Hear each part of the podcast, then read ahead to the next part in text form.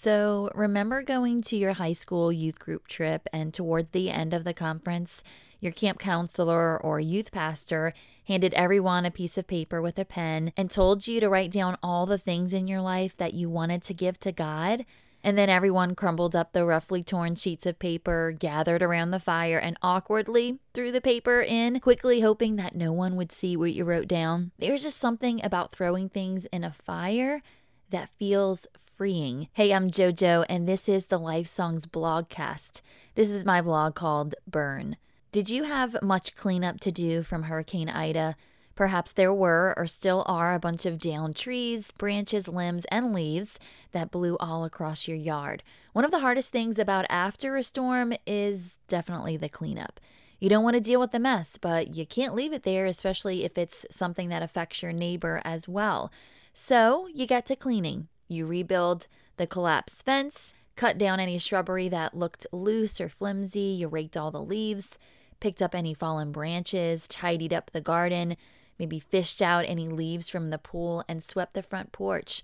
Just drive around your neighborhood or anywhere in southeast Louisiana right now, and you'll see in front of houses the piles and piles of debris from Ida stacked high on sidewalks. Although that's what's currently in front of your yard until storm trash pickup happens, maybe you were able to burn what was in the backyard. So, as I was putting leaves, branches, fallen tree limbs, pine needles, and any other debris I could find into the burn barrel in my backyard, I remember thinking about the scenario I mentioned at the beginning of this blog.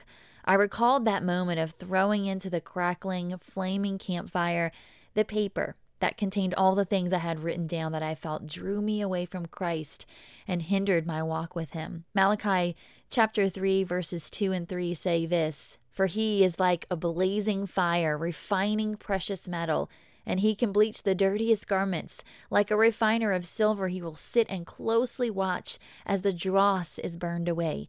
He will purify the Levites, the ministers of God, refining them like gold or silver, so that they will do their work for God with pure hearts. Friend, what things do you need to cast into the fire and burn off of your life? Is it the bitterness that you feel towards your parents for not being there? Is it the unforgiveness you have in your heart against that coworker that always insults you? Is it that constant gossip you speak to your toxic friend because it makes you feel better about your life? Is it the anger or impatience you project onto your spouse or children because you're stressed out? Is it the addiction that leaves you feeling empty, hopeless, and worthless? What is that thing, friend, that is keeping you bound up in depression and resentment? Identify it Ask Christ to forgive you. Forgive those who hurt you. Forgive yourself. And leave that thing at the foot of the cross and never pick it back up again. I can't even begin to describe how liberating it will be for you. Toss that debris in the burn barrel and watch how God will take those ashes and turn them into something beautiful. Isaiah chapter 61, verse 3 says, To all who mourn in Israel, he will give a crown of beauty for ashes a joyous blessing instead of mourning, festive praise instead of despair. In their righteousness they will be like great oaks that the Lord has planted for his own glory.